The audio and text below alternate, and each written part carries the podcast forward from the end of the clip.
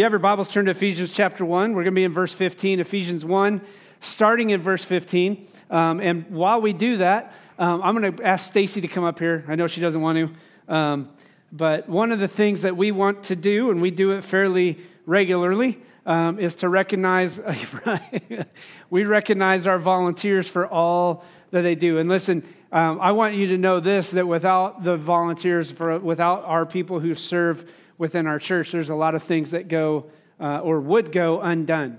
And there are a lot of things that get done because of our great volunteers. Stacy has been on the finance team for five, six years. She's been running, operating as our, our treasurer. Um, she serves in the kids ministry. Matter of fact, she's done a lot. And uh, so Stacy has been our volunteer of the month. We want to recognize you, say thank you for all you do, um, and, and just give you a simple appreciation for that. Thank you. Yeah, yeah. And, and let me say this. Um, I don't think you guys realize it's not just Stacy, Mike, uh, and the rest on our finance team put in, have put in a lot of time. Uh, matter of fact, this last year we reworked our budget. We did all kinds of things together. They are our um, unsung heroes. They're behind the scenes uh, people that oftentimes they, we don't realize how much right they like to be behind the scenes. But you guys put in a lot of time, and I appreciate that. Thank you, Stacy, uh, for that. Yeah, and. Uh, you know, I, I, I stand here and I say that because I believe the church is only as good as the amount of people or the people who serve within the church. The truth of the matter is, a pastor can only do so much. And I think that's one of the failures, oftentimes, of the American church is that we haven't empowered the people within the church to do the ministry of the church because Ephesians chapter 4, which we'll get to, I'm just prepping you for Ephesians 4 when we get there because the Bible's very clear that it says he called some to be apostles, prophets, evangelists, shepherds, and teachers to prepare God's people for works of service. It doesn't say to do the service, right? Alone. It is our job to do the service, but it is to prepare God's people for works of service. That is the very role and essence of what Paul is going to say later as we get to there. So just, I don't know, maybe wet your whistle for some stuff that's coming up. If you have your Bibles, Ephesians chapter 1, starting at verse 15, we're going to be talking about prayer this morning. And he says this Paul says, For this reason, right? He's referencing back to everything that he talked about in those first verses, verses 3 through 14. He says, For this reason, because of all the praise of who God is, for this reason, ever since I heard about your faith in the Lord Jesus and your love for all the saints, I have not stopped giving thanks. Everybody say, giving thanks. For you, right? This is Paul's prayer. He's saying this to the individuals, the people at Ephesus. Matter of fact, this letter was a circular letter, traveled around a lot of those various churches in what is modern day Turkey today. And he says, I have not stopped giving thanks for you, remembering you in my prayers. I keep asking that the God of our Lord Jesus Christ, the glorious Father, may give you the spirit of wisdom and revelation so that you may know him better.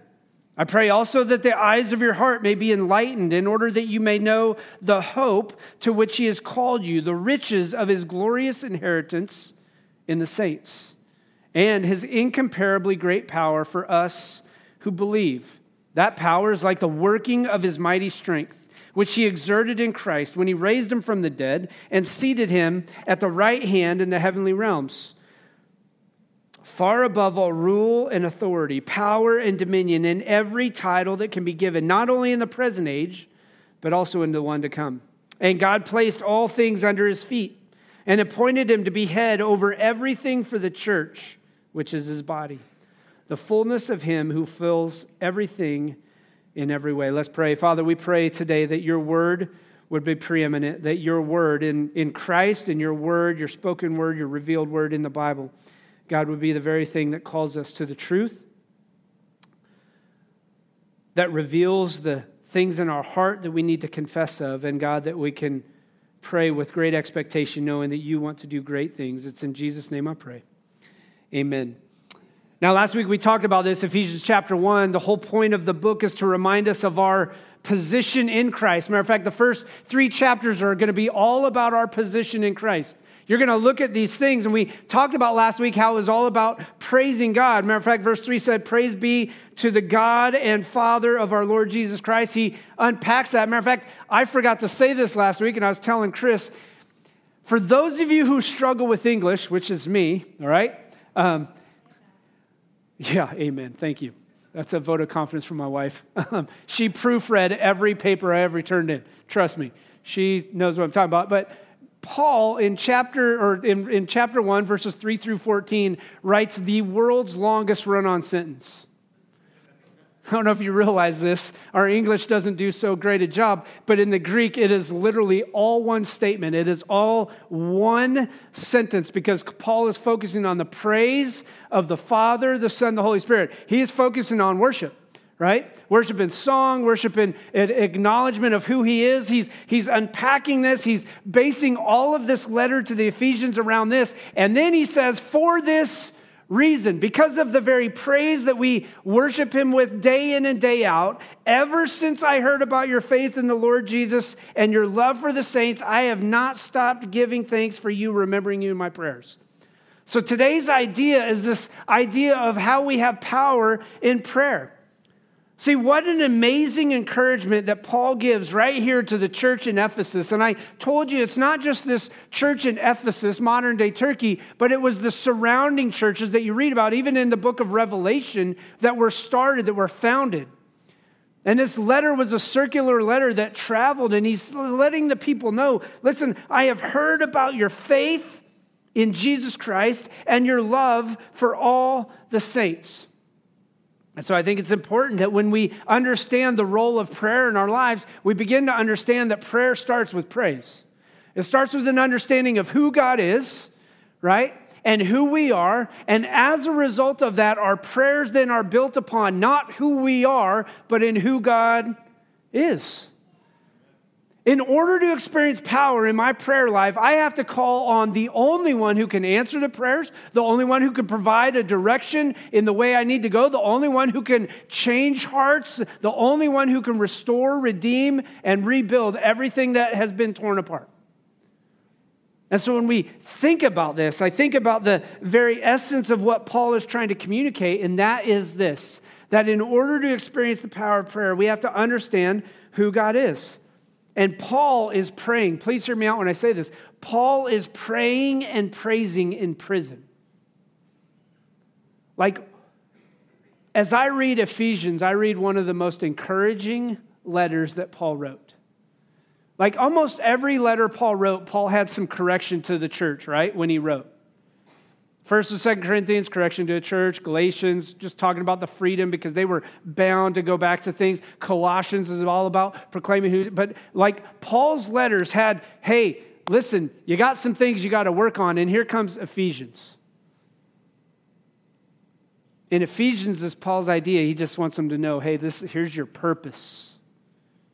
Right? Here's your position in Christ, and then here is your purpose in Christ as well.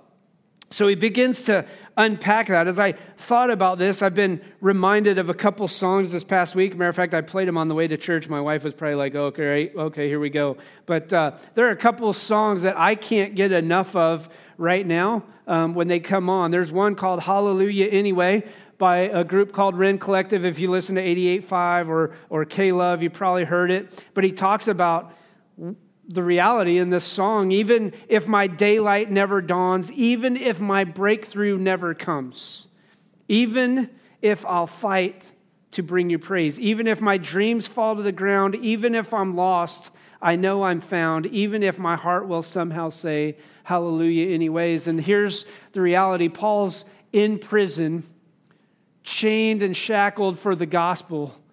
And I can only think that Paul's heart is saying, well, guess what? I'm going to praise you anyways because you brought me to this place. And no matter what I face, that's how it's going to be. I'm going to pray. And so listen, listen to what Paul says again. He says, I heard about your faith. Please, when I understand this, when I dig into this, when I think about what Paul is trying to convey, is it a very encouraging time. It's a very encouraging and challenging letter. Do you know that there is a great cure to worry, and it's called prayer. The trouble with our praying is we just don't do it, or we oftentimes do it as a last resort. We don't think about what it means. And so I believe that Paul grasps hold of the goodness and greatness of God and the rich benefits of the gospel, and he wants to encourage these people. Matter of fact, if you remember anything, I want you to remember this. Here's the highlight for today that we should pray with praise for the blessings of the growing work of God in our lives. As a matter of fact, I would even shorten that and just say, why don't we pray with praise? You ever thought about that? That as you pray, you pray with praise. Praising God for the good times and the bad, praying God for the struggles and the difficulties, for the frustrations, the heartache, the, the, the pain at times, that we pray with praise. Listen to what he says, and I think there's something beautiful about the, the communication that Paul is trying to make here, but he's letting us know that he has heard about the faith of the believers in Ephesus. Now, if we were to put that in the context today, I want you to know that Turkey is one of the top most persecuted countries for Christians, believers. Matter of fact, it's illegal to be a Christ follower in Turkey. Matter of fact, we, we have some things that, that go on over there. There are IMB missionaries uh, and stuff in the Middle East, and I know there's works going on. We don't know where. It's not necessarily disclosed and things like that. But I want you to think about this. Paul is in prison and he's heard about the faith of the believers in those churches. And my question would be is this as we enter in and we think about prayer, would that be said about the church at Three Trails? Could that be said about you? That other believers have heard of our faith in Christ our walk in obedience, our willingness to boldly proclaim the gospel? Or is it something that's just a hypothetical in this church? Because I think there's something to be said here that the very God that we talked about last week and the praise that is all due him is the foundation upon which we build our prayer lives. And I don't know about you, but I would rather have people know about my faith in Christ than anything else. That when people say, hey, Brian Grout, they wouldn't go and go, hey, Brian Grout, that's that pastor of Three Trails, or hey, Brian Grout, that's that guy who, who's the parent of three kids, or hey, Brian Grout, that's that guy that plays softball, or hey, Brian Grout, that's that, that's that guy that does this or does that. But rather, they would say, man, I know Brian because of his faith in Christ. My question is is that the very thing that God or that, that people would say about each one of us here today? And their faith. Their faith in the blood of Jesus Christ shed on the cross. Their faith that they would walk in obedience no matter the costs. Their faith that goes forward, that when all else fails, they can say, Listen, I still have my faith. There is nothing that can rock me off of that. So I want you to think about it this way. I believe that it's important as we pray that number one, we thank God for the evidence of God's grace. That's what Paul is starting. We thank God for the evidence of God's grace. Somewhere in the midst of, of, of the Christian life became the struggle that we forgot who we were prior. That's oftentimes why churches have struggles relating to lost people because we've become so disconnected to who we were before Christ that we forget what it was like and we forget the grace that God offers to all of us. And so, as I pray, I thank God for the evidence of God's grace in my life. I thank God for the evidence of His grace in the other people's lives around me, for those believers that, that as I pray, I can thank God for that. Why? Because people like Stacy and Sue, who serve in the kids' ministry, people who, who are part of the praise team, those are people who their faith is evident in what they do. And listen, the church can't accomplish that without people. Because the church is what? People. So when I think about this, thanking God, Paul is laying this out, and I love what he says. I heard about your faith in the Lord Jesus. And then he says this, and your love for all the saints.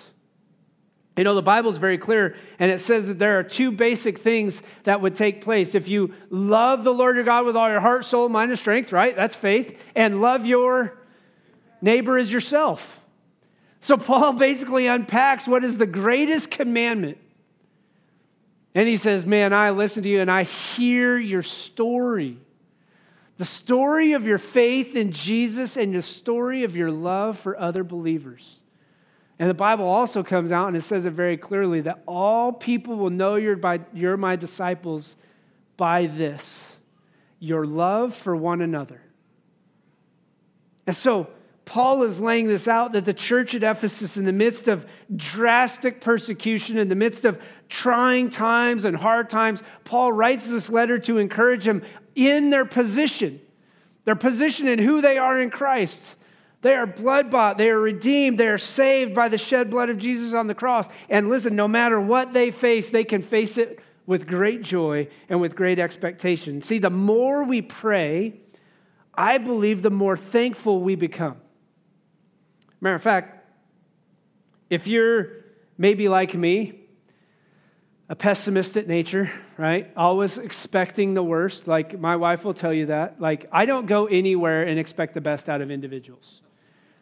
Like I'm not looking for the good people. I'm like that dude looks like he can be problem. That may be the first guy I got to take out right? Like, like that's just me, right? Like, like I, it's it's been ingrained in me since I was a kid, and maybe it's because I got into a lot of fights or whatever it was. But I'm the guy who's always looking for the bad. I'm like, that guy's trouble, that one's trouble. Oh, look at those two, the way they're interacting. Those two are definitely trouble, and I'm going to keep my eye on them.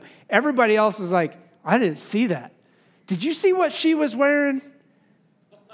And I'm like, I didn't see what she was wearing. I was looking at those two, they look like trouble right? If you're the pessimist, oftentimes we pray that way, don't we? Right? We pray about the negative. And what I believe Paul's starting off with is the prayer. In his prayers, he's encouraging these believers.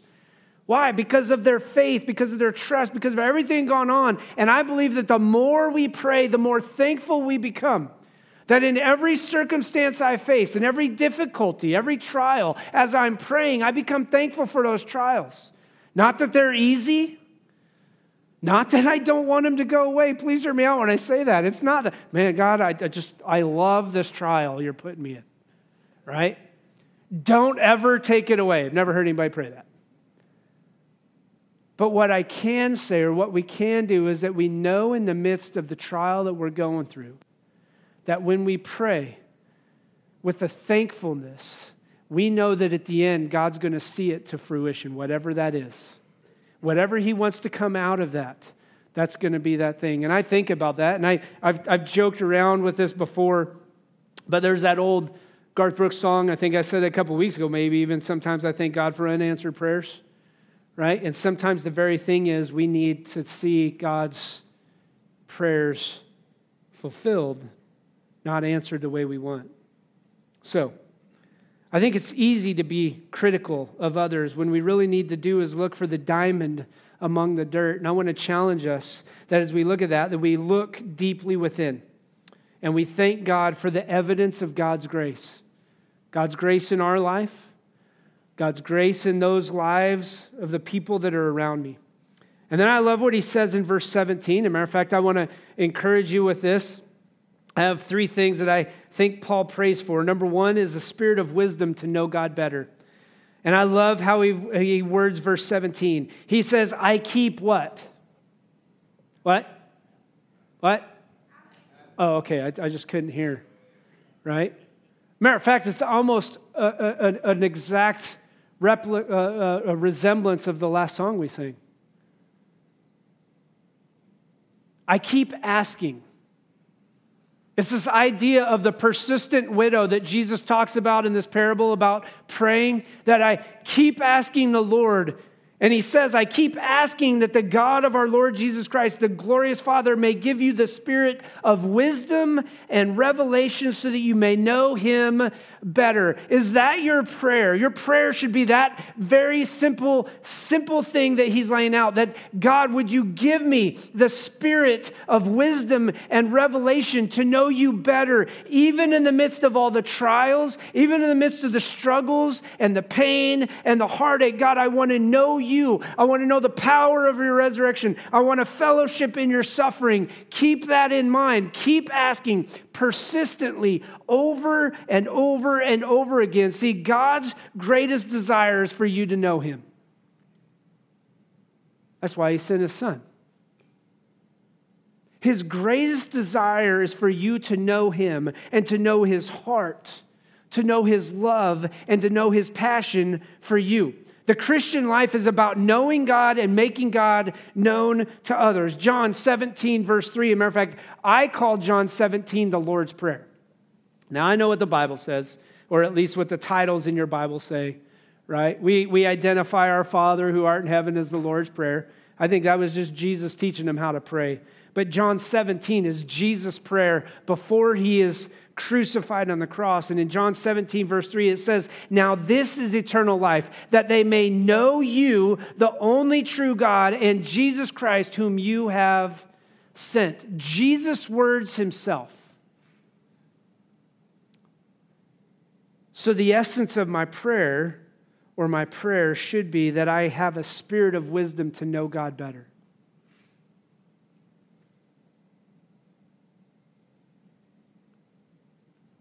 You know, God reveals himself in his word, which is what we're looking at. He reveals himself through the Son, he reveals himself through his creation. I also believe he reveals himself through his calling of you, and I also believe he reveals himself through our circumstances.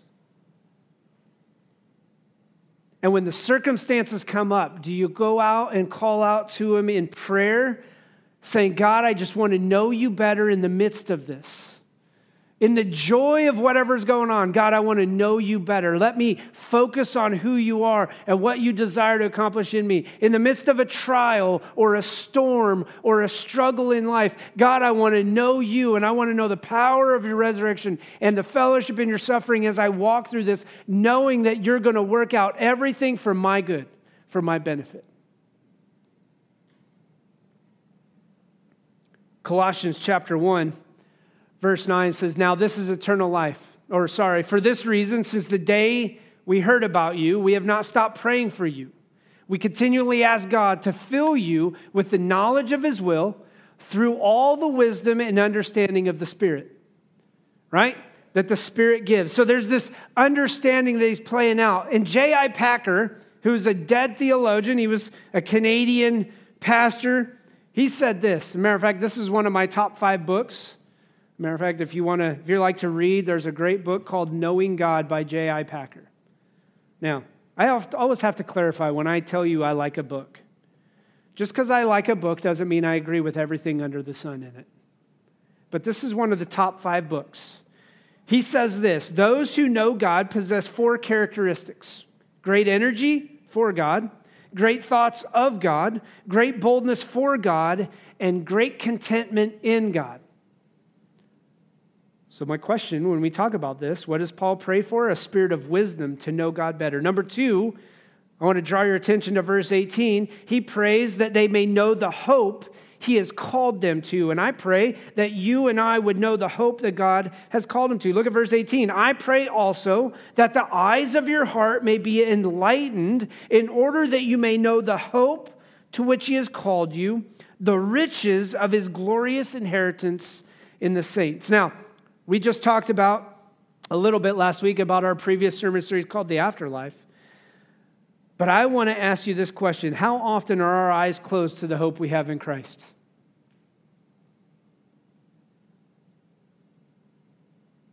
How often are we blinded to the hope we have in Christ because we've taken our eyes off of Jesus and put them on everything else? See, we miss out on so much when we aren't looking. As a matter of fact, um, I told you I watch some of these videos every now and then, and, and one of the videos is like when people just aren't paying attention. Like, I am the king of laughing at idiots. I don't know if you're like that with me. I'm just the guy who's like, obviously they're not getting it. But, but it's, it's obvious when people aren't paying attention, right? Like, I, I see these, these videos every now and then of like cars, and you're like, what were you thinking? So I just happened to see one the other day. There's, there's this car, and all these people got dash cams now, which I don't know. Maybe you do or don't want one, but they got dash cams now. So you get all kinds of crazy things going on. So, like, I see one car that's flying down the road on the shoulder. And I don't, I don't know. I'm, I do not know if they were texting, so they decided to go on the shoulder. I don't know what, what, but all of a sudden they go down the ditch, hit this hill, launch about 50 feet in there, hit a tree, flip over, land on his top, and it's like, what were you thinking? And yet, oftentimes, that's how we focus on life.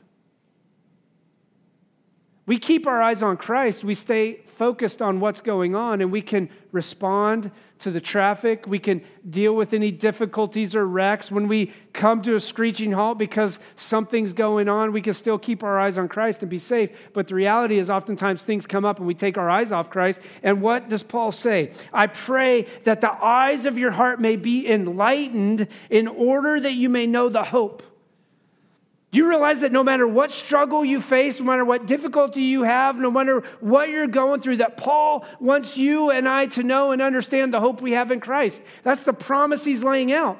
And he says it's not just the hope to which you've been called, but the riches of his glorious inheritance in the saints. Paul is laying this out to the, uh, the church at Ephesus here, and he's saying, listen, no matter what you're going through, always remember the hope that you have. It will never spoil, perish, or fade. The life you have with Christ is an eternal life.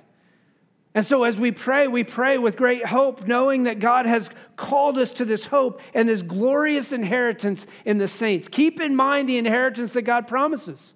An inheritance is a gift, it's not something you earned, it's given to you.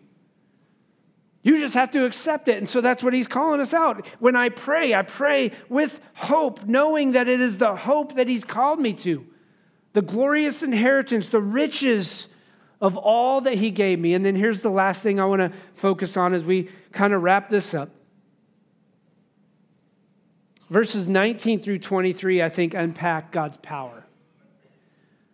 Like it's almost like Paul is bookending this chapter to say it begins with God and it ends with God.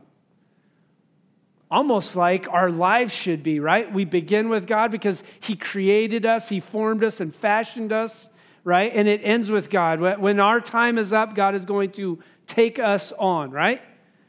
And so Paul is almost like he's bookended this and he wants to focus again. So we started in verses 3 through 14 on all the praise of who God is. And now we're going to wrap up in 19 through 23 with all of God's power. And so number three is this that we need to know God's power.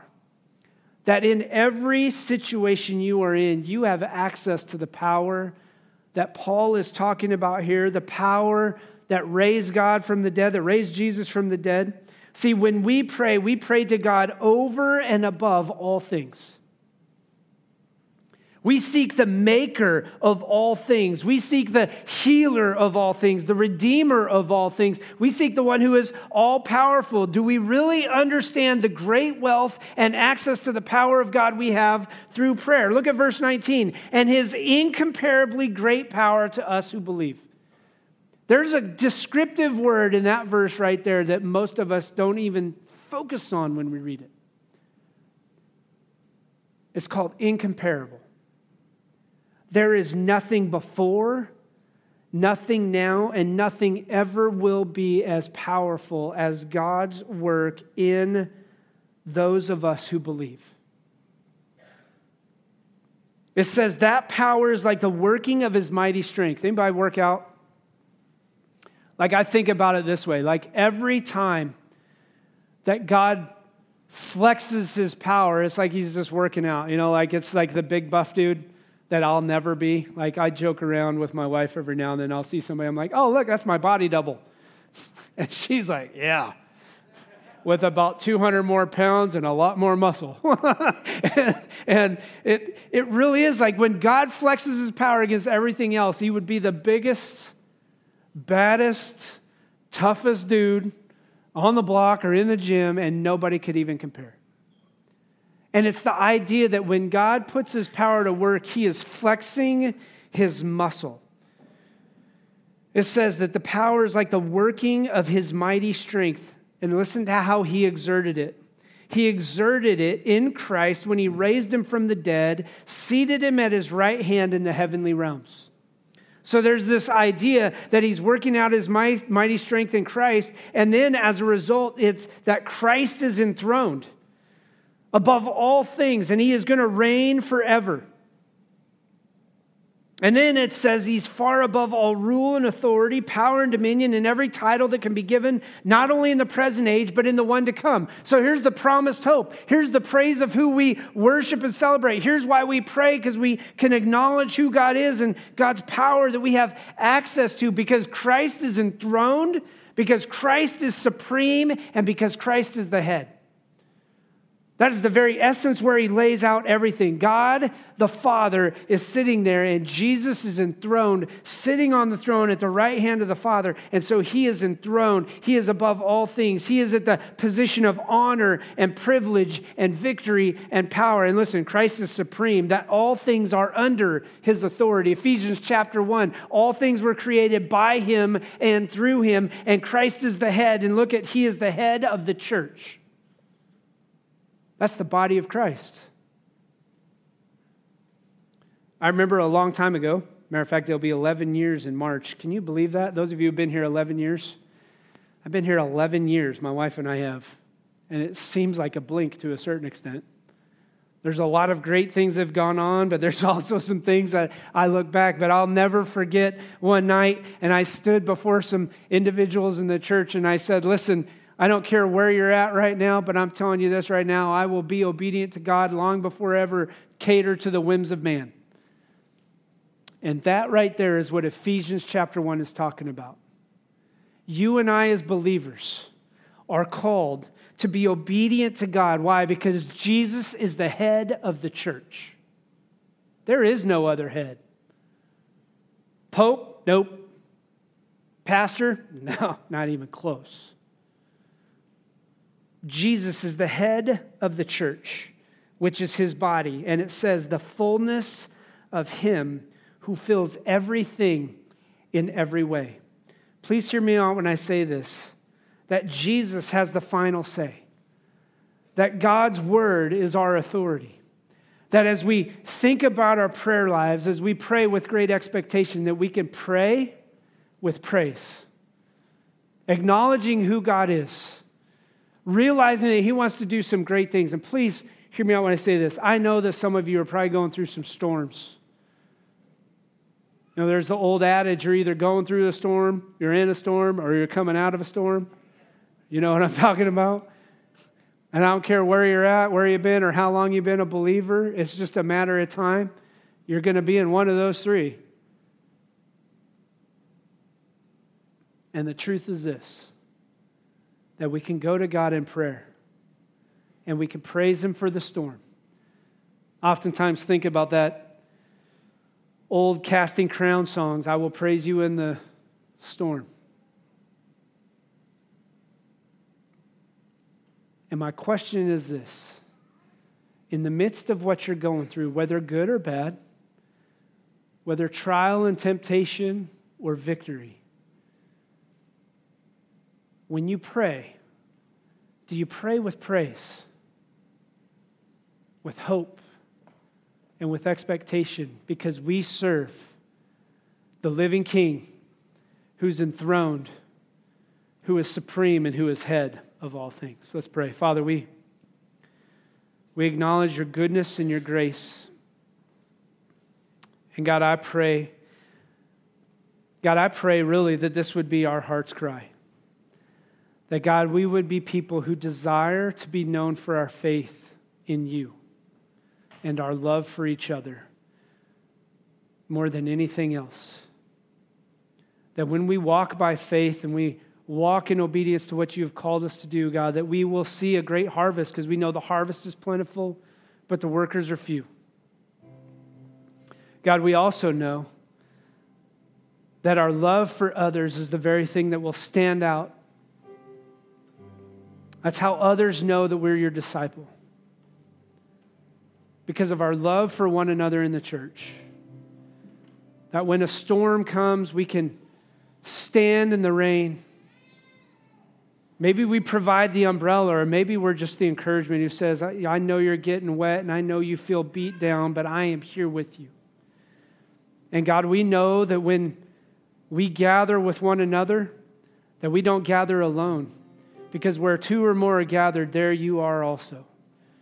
So may we be the people who love one another who show our love with great compassion, with great joy, and great expectation, asking you to work in us and through us in this time. It's in Jesus' name I pray. Amen. Here's what we're going to do we're going to close with a song. If you need somebody to pray with you, I'm going to be up here. You need somebody to talk to about salvation, you ever put your faith and trust in Christ, you want to do that for the first time, I'd love to talk to you. You can respond on our connection card as well. But our desire is this that we be people who are known for our faith and our love. And that we do that by praying day in and day out for those things.